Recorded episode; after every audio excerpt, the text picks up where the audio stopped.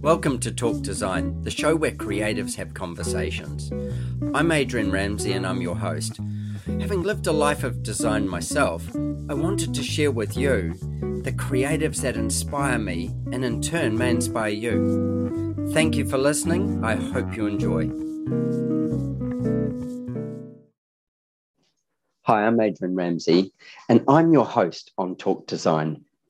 I started this podcast because I wanted to share the journey of design that I've had and that many others have had. And I find it inspirational talking to people globally about what makes design tick and what makes design create a better world for others.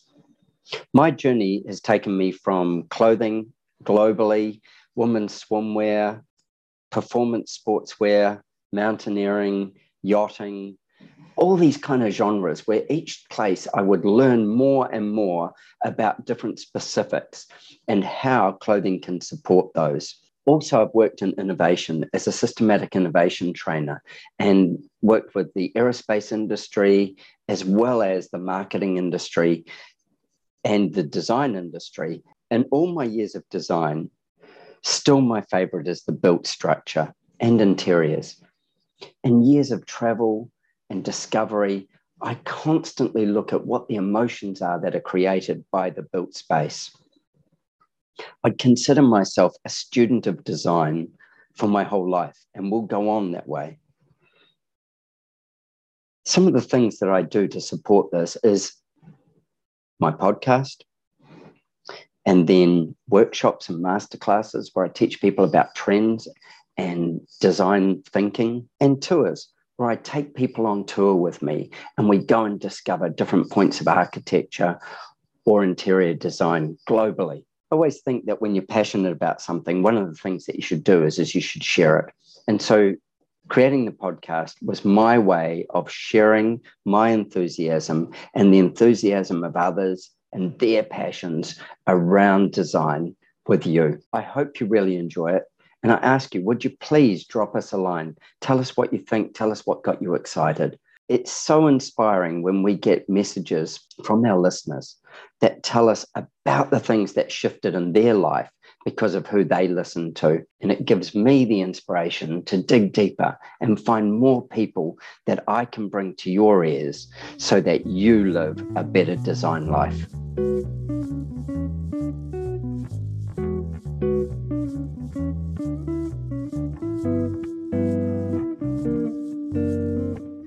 My guest on Talk Design today is Lauren Liess. Now, Lauren is from Great Falls, Virginia. I was going to say West Virginia. You knew it, eh? Like that's where I was going to say, but it's not West Virginia. It's Great Falls, Virginia. you got it. and Lauren is an amazing interior designer. She has a beautiful aesthetic. Her style makes you feel like you're really in home, and with that, it kind of wraps around you. It's all these things, these elements that you can trust. So I wanted to talk to Lauren because I found it fascinating. I follow her on Instagram, etc., and I find it fascinating how she a fits a lot into her life, but also what she's done with her business and her design. Like it's beautiful design. So with that, you can find Lauren in so many places. You'll find her on Instagram, obviously. You'll find her on the, you know, everywhere on the net that you could be. But she also has lines of furniture. She has lines of rugs, lines of tiles. She has books. Uh, she's on her fourth book that she's writing at the moment. I think I've got that right. And you can even walk on her flooring if that's what you choose to do. So, with that, I want to expand on all those things and you all to meet this amazing person who um, is full of life, full of energy, and is a high end creative that is just constantly on the move. Lauren, thank you for coming on Talk Design. Thank you for inviting me. I'm excited to be here. Yeah, well, we've just had a little bit of a chat just before we started recording, and we've had so many laughs already. So I think that we're going to have some really fun things to talk to people about. I'm going to start out with right back at the start. At some point, you were like this little girl who, um, I don't want to give any of it away because you can tell them, um, that had this design passion that somewhere it sort of came up, up around, but you also married that with business. And we had a little laugh about how we had some parallel lives in business right from when you were at school. So tell me about your childhood. Where'd you grow up and why design? Yeah. Um, so I grew up in Northern Virginia, really near where I'm at now, but my parents were divorced. So my dad was in the Midwest. So I would sort of spend my summers going back to visit him, um, and then school years with my mom here out in DC. And that is where so much of my aesthetic came from because my dad is, you know, was in the Midwest. Um, you know, wildflowers just grew in the fields everywhere. And he actually used to, um, sometimes I'd fly, but other times he would drive me there. So he would drive past all the wildflowers. And so that has ended up being sort of something that's really like kind of informed my style and aesthetic because it's really casual and simple and natural. Um, I prefer like weeds and wildflowers over you know fresh garden roses or the more cultivated things so that kind of um, informed my style throughout the years and as a kid, you know, I did probably what every designer does. I'd rearrange my bedroom all the time. And my parents would wake up in the morning and be like a different room and um, all of that. And then um, when I went to college, we were talking about this earlier. Um, my friend and I, um, we designed our apartment and we started this little business. It was called Mystical Dreams. Oh, we wow. were really great at branding. yeah. And we uh, made clothing and throw, sold throw pillows. Um, and then when I graduated from college, I was working for a family business doing PR and started designing, decorating my first apartment. Actually, my roommate, same roommate, our next apartment, and uh, realized I was like repainting the dining room every other week and, you know, spending all my money at the thrift stores, like redecorating all the time, and realized that I was much more passionate about decorating my apartment than I was my job. so I enrolled in a distance learning program and started taking clients to stage their homes for sale. Uh-huh. And then those started turning into real um, design clients and then opened up a company doing it um, and it just kind of grew from there. Um, yeah. Can't, can't stop yourself. I think, think so. Yes. it's fabulous. I love that story of um, being at school and, you know, selling things and making them yourself. So there's so many companies that start, you know, like Apple started in a garage. There's so mm-hmm. many companies that start where the the founders actually sew something up or put it together or build mm-hmm. something and then it, it expands off that base but they learnt to do it with their own hands and they learnt the value of selling something because of they actually had to make the sale yeah yeah and and then they also had to do that math that it had to that they had to make more money than it cost them to make it mm-hmm. and mm-hmm. then that's there's the rub it is. and but so often people miss that. Like especially kids. I mean, your kids grow up in a in a home that is entrepreneurial. So mm-hmm. they will see and then the conversations will often be around how how we're doing something or what's happening with something. They will get right. to see that.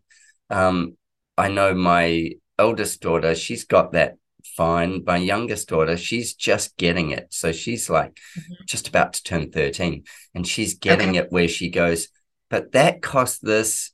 And then so I could then do this and then sell it for you know a few cents more. And I'm going, no, no, no, no, no, no. You've got to start with the end in mind. So imagine if somebody else made it for you and you had to pay them and the material costs. And mm-hmm. then you actually had to get paid as well and then mm-hmm. and then if somebody else was selling it for you they have to get paid as well and yeah. that's what that's how it works and she's like okay mm-hmm. so yeah that whole backward engineering of something and yet you did you did it at school as well and probably learnt that first lesson Absolutely. I remember getting my wholesale account being like, okay, I can double all this. like, yes. Remember that. Isn't yeah, isn't that the difference? And suddenly you go, oh wow, there's actually money there for it. Yes, mm. exactly, exactly. The, and I think the, oh, go ahead. Oh no, I was just gonna say the business side of um, understanding gives you the ability to reach so many more people when mm-hmm. it works because otherwise it Yeah. dies and you never get to reach those people and they never get to take part in what you can offer offer for them.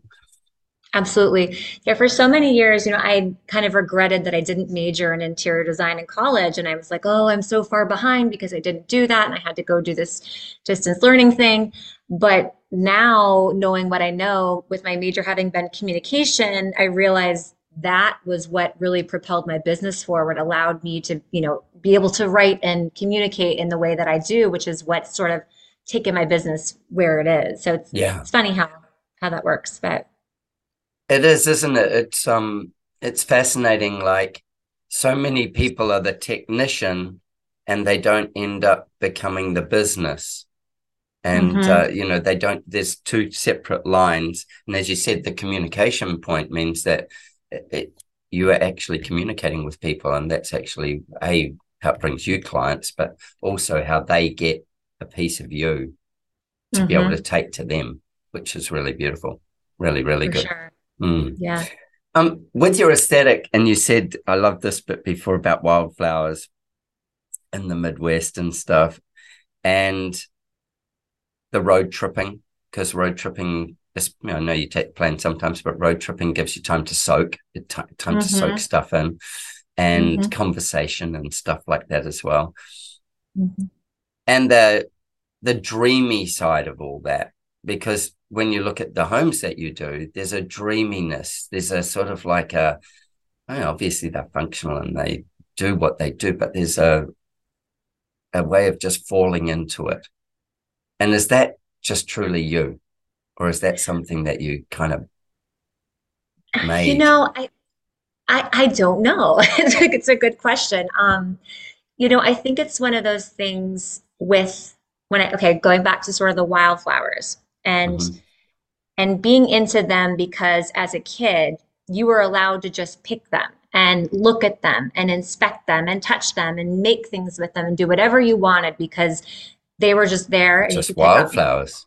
just wildflowers and and then you go with the sort of structured something from the garden you had to ask if it could be picked or you know you couldn't just walk up to someone's garden and, and start picking away so i think when it goes to homes and in design in general whether it's clothing home a meal anything that i am designing it's it goes back to that sort of feeling of freedom and that sort of free spirited I can do whatever I want with this. I can sort of have this almost like childlike free feeling about something because it's not tamed and it's it's just natural and it's relaxed and it's unpretentious.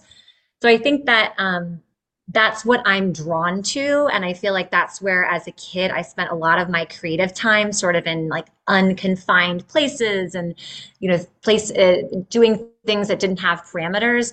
So I think when I'm sort of designing houses, you know, it depends on who the client is, but for the most part, a lot of people are drawn to our work because of what we do. And I like to kind of make a space that gives someone that that sense of freedom, that exhale, that relax, that you don't have to be anything anything other than what you truly are, like very real, down to earth, um, versus like the structured, you know, kind of perfect sort of thing that you would see in the more, you know, more formal kind of Oh, I- flower. So I- there's a whole analogy there, but No, I think it's brilliant. I think that the analogy is beautiful. It it is the fact that you know, like it was something that were they were just wildflowers. Nobody's going to be upset if you pick some. You Mhm. know, it, it, it's uh, they're a gift. They're nature's gift to you. You can take some. Mhm. You know, it's Mhm. not a problem. And Yeah. I think that that part of it is it's very releasing as you know like it's it's Mhm. i don't get into trouble for this or i don't have to ask for it it's just okay Mhm. um Mhm. i remember being in um idaho when my eldest daughter was really little like maybe oh, maybe less than two years old and we were go- walking through meadows and i actually had her in a backpack on my back and uh, we were walking through all these meadows and just exploring like the beautiful parts of Idaho. We went in the potato field side, um, and just in that really fabulous thing, and stopping with her and showing her, you know, made a daisy chain to put around her head, and Mhm. um, we have a photo of that, and I'm like, huh, when I we, it's just so real. It's so connected Yeah. in the Yeah. moment. Um, Yeah. mm. Yeah. And And you and you sort of you like kind of bond with those flowers. They're nostalgic when you see them now because if you see a daisy, you remember that moment. And so it's like that with interiors too. You it, there's like a little hair if you can get to know the client or the person and put that little hair of nostalgia in it that just takes them to an instant sort of feel good place. kind of I love that. I love that because it's something that as a designer myself that I try to do a lot. And I'd love you to talk about when you do that with clients because I look at um, homes and maybe decoration, maybe more decoration than the home. Um, they're chapters. Homes are chapters of your life, and they might be a they might be that they might be the book of this part of Mhm. your life, but then it Mhm. goes through time with you. And as it goes through time with you, there's the stuff that moves on and there's the stuff that you hold on to. And the Mhm. stuff that you hold on to might come from your grandmother, it might come from your, you know, somewhere where you were, where you were traveling and you saw something and you add that. And that's sort of the fabric of the stories of your life. And you might just Mhm. keep little keepsakes. So tell me Mhm. about that with clients and your own style, like the, the keepsakes you keep. Like what makes the difference? Yeah. You know, I'm trying to think. Well, with with clients, when I'm kind of trying to find out, because it's hard to just be like, what's, you know, sentimental Oh, to you? They're not gonna, it's not gonna come out. So I kind of, I'm always after the feel. I always want to know what feeling they want. So it's about how how the mood needs to feel, how they want to feel um, when they come in that house, and sort of we kind of develop what I like to call like a project language. And you know, you kind of get your adjectives there. Maybe someone you know wants uh, you know moody, botanical, like library, kind of mysterious, or whatever it is. You kind of get your adjectives, and then you sort of look at everything through that lens. And so when you find an object, whether it's new or old, you kind of put their glasses on and you you sort of just know if it's right and if it's going to Uh-huh. sing or not. And Uh-huh. so you just kind of kind of collect the things. That's that's really what we do for clients and probably what I do for myself as well. Um, one of the, you know, I'm drawn to sort of more primitive pieces, um, just really, really simple raw woods, raw pottery. Um, I love old tapestries. Um, personally, I'm more neutral, I would say, because I Yeah. like to let what's going on outside be the change and be the color. And I love to bring in flowers Mm. and do all that. So I like to switch that up. Um, but yeah, I think I think at this point, mo I don't really shop at all for my own house, but I'll like find things outside. Um, but I'm, I'm almost more now in a paring down mode. I think like, you know, when we first got married, it's like you buy everything you need, and then you're like, we have too much stuff. And so you're, you know, just trying to get rid of it all. So I think um, now Garrett, it's like everything, Yard yeah, sale coming up. Yeah. yeah, everything's kind of always, you know, if something comes in, something goes out. So I, we don't, I don't shop much for the house, but Yeah. For that reason. Because as you say, Yeah. if something comes in, something's got to go out. There's no more space. We're Yeah. full. yeah. We're full. Yeah, and I think I think I have become attached to the things that I've had for a long time. Mhm. So it, you know, I'm like, oh, I'm not that excited about something new. I'm like, oh, I love the, you know, the thing we got when we were here, when, you know, we had Yeah. only two kids or whatever. So Yeah. Yeah. I think that's really interesting in the fact that it's you're also editing all the time. And this you, you just then when you were saying about it, um, you know, you you work with your adjectives of of what you you form those adjectives, and I go, there's the writer in you. There's the writer in you. and then you then Yeah. you're always editing as well you know like you're going there's only this much space for this many things so let's edit that Yeah. down um, Yeah. go back to that point where you were saying about how things feel i want to do a little thing with you with this um are you up for it Absolutely. you don't know what it you don't know what it is I don't know yeah what it is, up for it I- yeah I'm sure. I'm up for it. This is a podcast. yeah, I'm sure I can cope. Yeah, you can edit. Yeah, yeah. Um, so, in your own home, where is your most favorite space to be? Hmm. Okay. So my current house, I'll just caveat, is a temporary house. Um, oh, okay. I, we're we're building our other house, and we bought this, this, house, a flip house, and we're living in the flip right now. Okay, cool. um, perfect. But I think it is okay. It's a toss up between the kitchen. I think I have to say. I think I have to say the bathroom. Oh, my, my bathroom. I think. Okay. It's it's um, it's really big, and um, I do that because my daughters, my five and seven year old, are always in our bathroom. They use it as their bathroom. They have one, but their toothbrushes in there, like they take their baths in there. Um, and so it, cause I like, it becomes weirdly Grand Central Station with like the whole family will like end up having conversations in there. It's really odd. sounds so strange, but we'll be like getting ready and then everyone is just kind of in there. We've got a bench. Um, the walls are, made from there was a pool we had to get rid of on this property and there was an old fence around it. So we took the fence and we put the the posts from or the planks the, from the, the planks the, pale the palings yeah. Yes. there's such a word there's a word for that i just yeah yeah i'm with you. Like there's a lot of words um, for it. yeah yes and then put it all over the walls and ceiling and just uh just a, a nice bathtub and yeah i think i love it because it's just a lot of good moments happen in there. And the tub has a good view and yeah. So, by the way, I love that. That and, and, and I love the fact the way you described it and what's happening in there. How does it make you feel?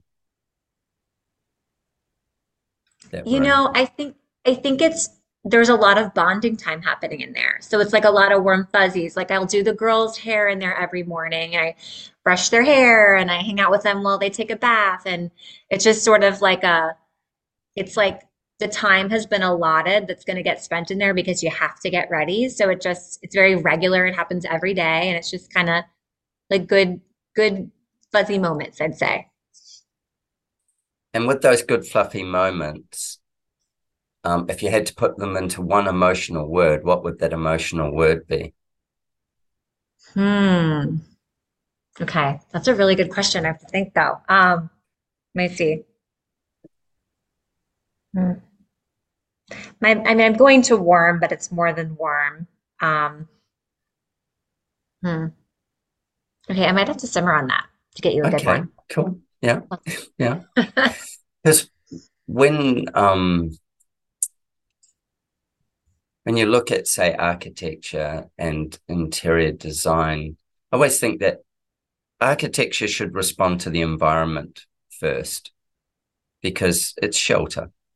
So mm-hmm. its first its first responsibility is is to respond to the environment. And if you can make it respond to the environment well, then it's about remembering that people live in it. So then mm-hmm. our interior becomes all important. So if that if the shape and the space is responding to the environment then we look at what we put inside that. And ultimately we're going to put people inside it you know? That's the mm-hmm. that's the main purpose of it is to put mm-hmm. people inside it especially in homes you know like barns that's for putting hay in you know? Stables for putting horses in um, garages for putting cars in you know? Those are those are these things have purpose. So we'll just go with homes. And then how the interior that the architecture is the first response. So whether it feels expansive or for, for the person who goes in expansive or whether it feels confined or whether it feels um, it gives them a sense of vision or a sense of security. We all need all these things at different times in different spaces. Mm-hmm. and my little fun game of saying okay what's your favorite space? Um, is you I mean you could have gone anywhere. The kitchen was the other one, and I'd love to just do it with the kitchen as well. But with the doing your bathroom, um, it had a story of the, the repurposing of things, which is very you. It's like we mm-hmm. took something old and we put it back together again. And that empowers you in some way. It makes you feel mm-hmm. right about something in some way. And it, it brought that nature inside that was outside previously because previously mm-hmm. those fence palings were on a fence and now mm-hmm. they're actually on your ceiling and your wall and you've got the texture and the rawness of it so it's very honest and very real which comes mm-hmm. back to me comes back to who you are about just being I, I, said it to you when i said are you up for this You're like, yeah, yeah, sure, I'm up for this. It's like, yeah, I can handle myself. I'm okay. And it's honest and raw. You're happy to be, you're happy to go there. You're not mm-hmm. pretentious mm-hmm. about where you're trying to be or, oh God, mm-hmm. I can't say the wrong thing. Um, and it also brings in sort of all those things from the wildflowers kind of thing as well, because it's honest and it's real and it's from outside and it brings, connects you there. And then more than that was the, you get to do this regular thing with your girls. Mm-hmm. And as you said, it's Grand Central Station. So you have the ability to handle a lot of things. That's part of who you are. You've got a lot of moving parts, but you still find time to do their hair. And I can imagine all the other little things that comes with that. Like mm-hmm. some days they don't feel like it's right, and other times they feel like it's really good. And why she got this and I've got that, and um, I can I can see it all but it really connects you to them and there's the conversations that happen in there that having that time to do that with them mm-hmm. You get a different piece of them it's sort of like when you have one kid in the car and you're driving somewhere and you don't say mm-hmm. a word until they speak and when oh, they I never tried to, that oh they just I suddenly gotta try that. they just suddenly well as long as they've got no social media or anything you don't they've got no distractions yeah. then all of a sudden they start to tell you stuff.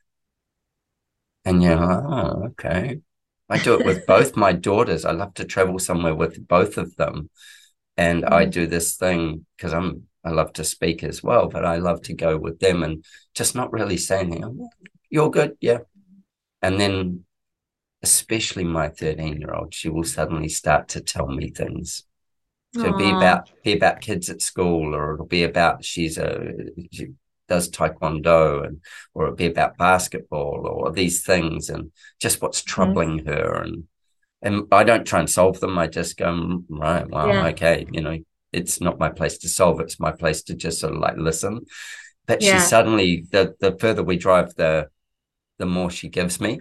So you get mm-hmm. this thing with, you know, doing your hair, it's tactile, it's loving. You get to mm-hmm put one of your creative skills on and, and with them mm-hmm. and and somewhere in there that probably nurtures your mothering instinct so beautifully as well but the conversations yeah. you get and i go so that may if, if i was to take those things away from you in your home and the kids couldn't get to you in that space you would you would look it might be in the future you might say i want that but it it would take mm-hmm. something magical away that mm-hmm. feeds yeah. you and nurtures you. And then when you're looking in somebody's home, finding out those little habits. So if I was designing a home for you, I would be going, right, we've got this little routine. How long is that going to go on for? How many years? What will it morph into?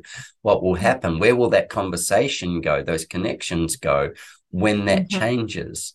And I'd try and explore that. And mm-hmm. then in mm-hmm. doing that, I start to create, you know, what's the emotional drivers that, uh, and then how's the interior or the architecture respond to them? Mm-hmm. Mm-hmm. As, That's as so little, interesting. As a little game. Yeah. Well, as a game, it's more learning you. It's yeah, not trying yeah. to learn you. And because that's what we try and do with clients. We're trying to learn mm-hmm. them. We're going, this person seems fabulous. How do we learn them? Yeah. How do we how do we true. learn more about them? And then I've got another question that kind of follows it. Like, so you you said um, it's warm, but it's way more than warm. And um, it's okay. Leave it with warm. when it feels warm for you, what does that empower you to do and be? You know, I think it's probably like that, um, just like that that love joy feeling in your chest you know what i mean it's just it's that so i think it does you know empower you to go out and and just be kinder. It makes you happy. You have those moments. Um and it does slow time down in a way because mm. the morning should be this crazy rush but we kind of go in this like paneled room. It's like in its own little world. It sort of slows things down a bit. So it it does give me that feeling that maybe I have more time when you know, my normal tendency is like, yeah, I got to get all this done. But then you do that and it slows you for a minute. Um, so yeah, probably, I think it probably kind of sends me out a little bit better, nicer, maybe more patient and more relaxed, probably. More loving. Yeah. Yeah, I hope so. more more well, you it's filled you up. Mhm, And so yeah. because it fills you up, it fills them up. And Mhm. they take it for granted more likely. They just want their hair done. Um, but it fill, it fills you up. But they Yeah. will go back to a memory of that at some point in their life. And it will be a, a keepsake in their memory bank. And then Mhm. they will either try and do it for their own children Mhm. or they will feel that they've missed it for their own children, things like that, you know, like, and I think that it becomes really beautiful when you can untap that into with a client or with anybody really, but with the client, and then you can go, okay, so now we start layering in what the responses are that make that real. Because if I put you in a, well, let's say like a, a white, shiny hospital style bathroom, you would still do what you do. Mhm. Yeah. the difference is is that you wouldn't the environment wouldn't be responding to you Yeah. as much as in this case the re- environment responds to you. So therefore it relaxes you one more step. It takes you one more piece closer to the center of who you are. Hmm You know, I was thinking the other week, I was just reading about sort of kind of what fluorescent lights do to us and uh-huh and just being removed from nature and all of that, and how bad it is, and how people heal faster when they're walking out in nature, when they're looking out the window, da da da. And I was like, why do we design hospital rooms the way we do? Like, I I mean, So- it's crazy. It's Yeah. it's mind blowing that Mhm. we have done all these studies and we know that people heal faster when they take a walk in nature or when they look at out the window. It's like, what are we thinking when we put the you know the most antiseptic looking surroundings around these people who are trying to heal? It, it's like drives me crazy. So anyway, we need to get the word out there that that I think hospitals need some help.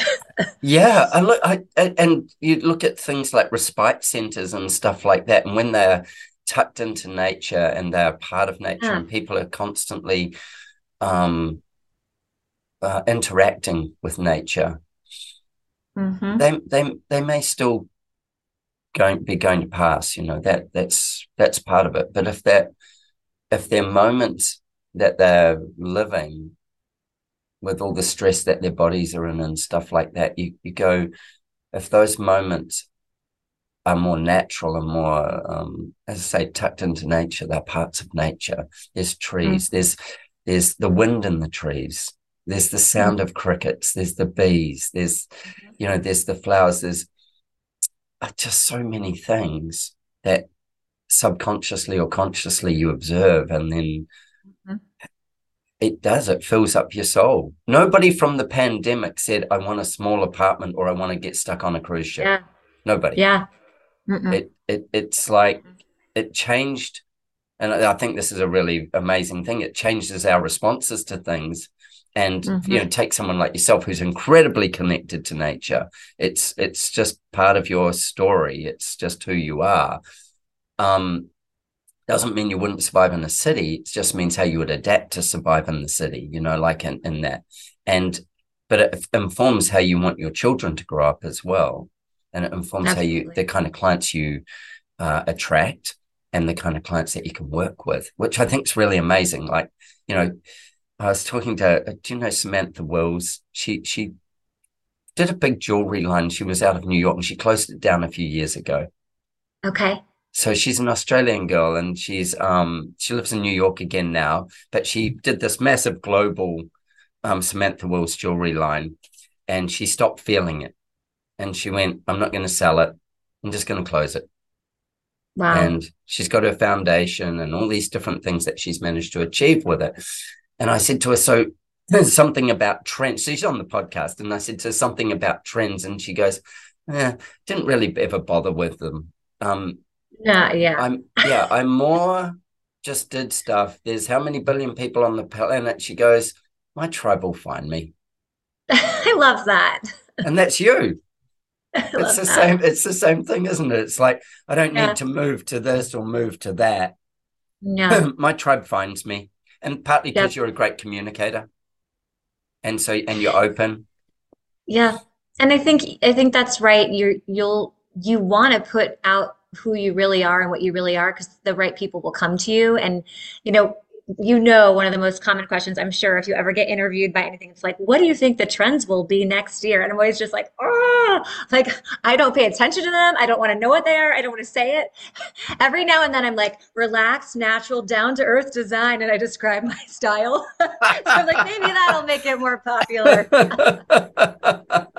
it's like, that should be your standard answer. Yeah. Uh, and somebody in 10 years says to you, um, so you know, Lauren, the last 10 years you've been saying the same thing are going to be the trends, and you can go, well, it's still trending. it's a long form trend. like, Absolutely. I do think though, as as people sort of wake up, like you mentioned COVID, and as you know, there's more scientific research done on the effects of nature and how all of this affects us, that we we really will bring more nature into our homes and, and living will hopefully evolve to kind of almost you know rewind and go back. I think so. Uh, we've i was having this conversation with somebody the other day around houses and um this person was saying to me you know well you think about this? And i'm like oh here we go. Um women were, came into the workforce you know sometime after the um, second world war was when women really came into the workforce. And i'm like yeah. And um he's like, so prior to that, so it was mansplaining, you know, so it was coming from men. My girls, my girls tell me all the time, Dad, we don't need you to mansplain this to us. I go, clearly you do, because it's still a patriarchal society. So, like, let me finish. Um, but with it, um, he said, so women came into the workforce, and in coming into the workforce, previous to that, a person could, a, a man could go to work and he could supposedly come home from work with enough in his pay packet to support his family and also for them to end up buying a home. Mm-hmm. You know, if they were careful and if they did things right, they could buy a home. And I'm like, yeah. And he goes, so women came into the workforce and the price of houses doubled. And I'm like, what do you mean? And he goes, well, they didn't double, but they went up significantly. And he goes, So it's just a system. If you could send your kids to work early and you could take that money, houses would go to that price. Mm-hmm, and mm-hmm. I'm like, Well, this is a really interesting thought all of a sudden. I'm going, Yeah, well, now you've got my attention. And it, I, I kind of went into a little further with it where I went, okay, so women came into the workforce and they came into the workforce in what would have been a man's curated world to a large degree. Um, mm-hmm. And then because they came into the workforce and they were earning money, they probably got more of a voice about what they wanted in their home. Mm-hmm. And therefore, homes possibly expanded because of that as well and had more things. And things like, you know, we had washing machines all of a sudden and we had all these mechanical things that happened as well. Well, things that needed to compensate for because her being in the being workforce. Busy. Yeah. Yeah. Although I know my grandma, like she never worked, and I don't think my nonno could have told her anything about how that house was going to look or be. so I don't know. I think there were a lot of men that were like, "This is your domain," you know, like I yeah. work, you deal with all this. Okay. I hundred percent think that's the case as well. But then, as as the the machine, the the financial machine goes, well, the, the ability is, to get a bigger loan because you've got more money. So you've got mm-hmm. more savings, you've got more yeah. more you can borrow. So therefore you do more with it and that costs more yeah. to build. And so well, on inflation. and so on. Yeah. I mean, for sure. It's inflation. If the families are now earning twice as much, things are gonna cost almost twice as much. And it's crazy, isn't it? Yeah. It's so watching it happen right now. It's crazy. A hundred percent. I'd love to actually broach that as a part of our conversation. Is like you know, with the cost of building, with the cost of construction of, of materials, with the cost of labor, um, uh, uh people always say to me, "When's it going to end?" I said, "It's not. It's not. It's just going to keep going. It's going to keep going." But we Does have seen it, never, never. Mm-hmm. We have seen though a massive um, jump. We've seen a massive jump over COVID, and mm-hmm. I was talking to somebody the other day from the US, and he was saying to me something about. Uh, so he's coming up on the podcast. He's an architect, and he said we used to pay about a dollar uh, eighty, I think it was a, a foot of lumber, and for whatever lumber it was. And he said that got to sixteen dollars or something for the same foot of lumber. And he said it's back down to three dollars eighty or something like this now. And um, I'm like, whoa. So yes, that did come back down, but in Not the meantime, the no. And also everybody's uh, the inflation. Everybody needs to earn a bit more so that they can afford to live. And a lot of that mm-hmm. inflation money is going into interest um, because interest rates have gone up, which slows down the economy a little, does all those mm-hmm. things. Mm-hmm. But it also brings into the thing of do we do we build smaller homes? Do we do, build more thoughtful homes? Yeah. What are, what, what I, are our needs versus our wants? Yeah, I, I wish we would, but I think, and I drive around all the time, like cursing at certain houses, like, why did they have to put this up? And I'm like that person. But I, I don't think it will happen because it's so builder driven. Mm-hmm. And it's at least our market here is so square foot driven that mm-hmm. if you were to, you know, let's say put a new, let's say you wanted to do a 3,000 square foot home, you're probably talking, I don't know, let's say that's 350 a square foot. You know, you're over a million for that 3,000 square foot home, mm-hmm. plus whatever your land was. Mm-hmm. You go and build the, you know, 5,000 or 6,000 square foot home. You're not still building at 350 a square foot. You're now building lower. So it's like they're always going to make it as big as they can. So they're going to spend 2.3 million and, you know, sell it for, you know, three eight versus mm-hmm. they can only sell, they couldn't even sell the, th- 3,000 square foot home would probably probably lose money on it because, because nobody wants one that size. Yeah, and it costs so much per square foot. So you're you're seeing this thing where you know people are buying more than they want to buy because it's a value. You're just you're seeing all those square foot prices affect things. It drives me insane. I'm living right now, I think, with our basement in a 4,500 square foot home, um, so probably 3,500 above grade. It's one of the easiest houses I've ever lived in. Um, but and I think about reproducing it because I'm like, this floor plan is great. It's from the 70s and we tweaked it a little bit, mm-hmm. but I know it wouldn't be. I you know I can. It wouldn't be viable. It wouldn't be a viable. It wouldn't be. Plan. Yeah. It wouldn't be. I mean, you can see like there's the old lava stone behind it. The mm. materials they it costs too much. It's just not. Um, you can't do it. So people are just rewarded for building big and cheap, and and that's what we're gonna i don't see how that's ever gonna change i think even as value systems change you still have such a builder driven situation that's based on dollars and yeah, yeah. it's just not but it's i think everyone says they want small and charming everyone says that um, I see so many clients who are like, we don't need much space. And then, and then like, okay, like, but we need this, that. I'm like, you're up to a 7,000 square foot home. Like you said you needed five bedrooms, you needed this. And it's like, that's what this becomes. Yeah. Um, I think we've like, so many of us have forgotten how to like live another way.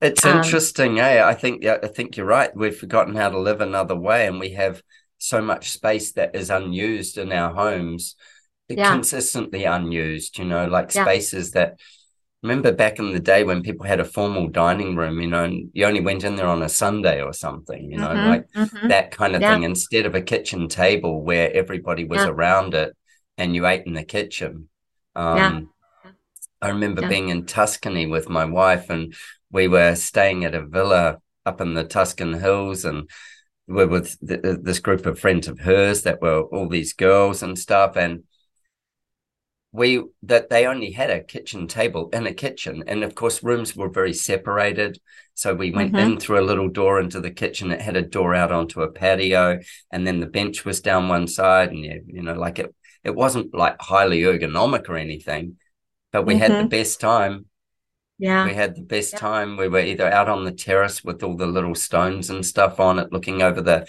um over the trees and you know, like or we were in that kitchen. That's where we spent 90% of the time that we were in the home. Yeah. And yeah. again, really simple, really just yeah. Mm. I I I, str- I, struggle like you do with how do you how do you get back to making it sense making it make mm-hmm. sense and whilst the property market is an investor market that every um, homeowner can take part in, that's what happens. Yeah, yeah. Yeah.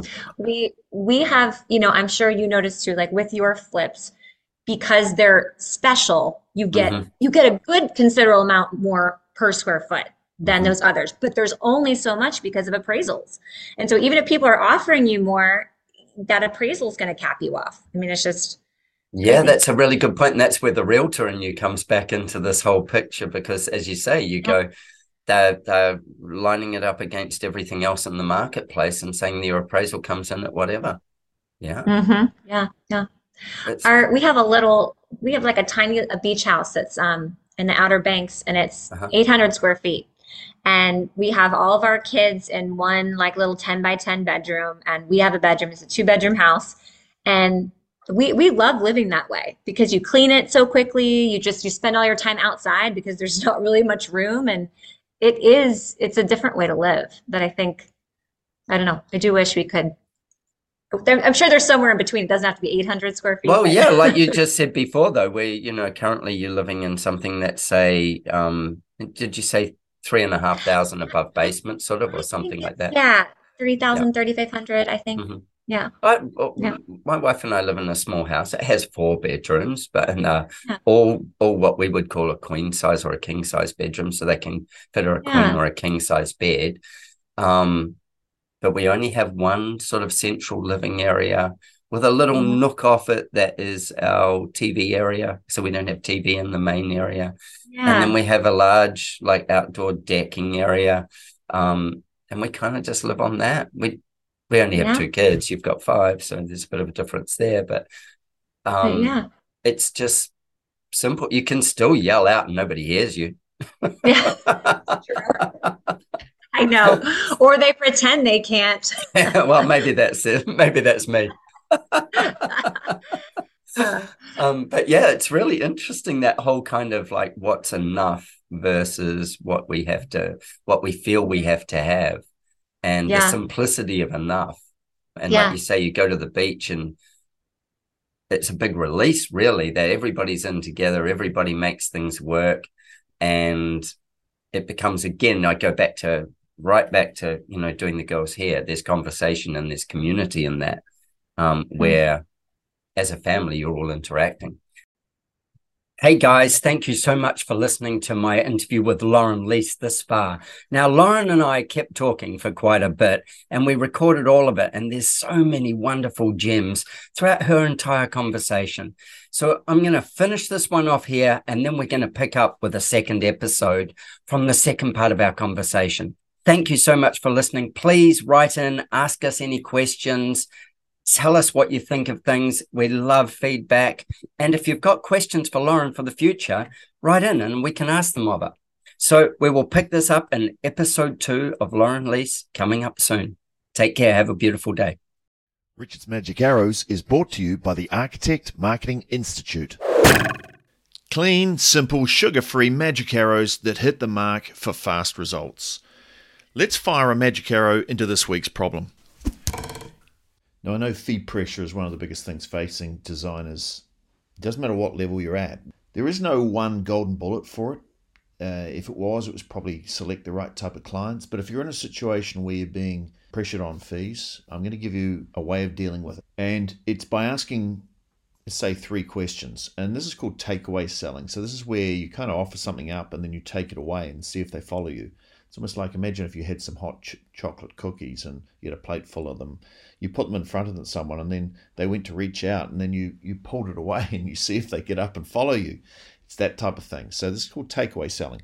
So the first question you ask, you say, well, why don't you just leave the situation as it is? Why, why make the change? That's an unusual thing for a designer to say. Well, why not just leave it as it is? And see how they answer. And then you might say, why did you want to speak to me? Why did you not get someone else? And see if they follow you, see if they answer properly. And the third question would be, well, why not do it later? Now, by asking these negative questions, you're going to get a lot more information out of someone than by trying to convince them to do it. Because by pulling the plate of hot cookies away they're either going to react or they're not. And if they do react and give you answers and explain why it's important, then what they're doing is telling you how important something is. Now, while these magic arrows are great for fast results, when you're ready to run better quality projects from clients who value great design and are prepared to pay great fees, I've got a special training just for you. Go to archmarketing.org forward slash talk design. Take your magic arrow and fire at will.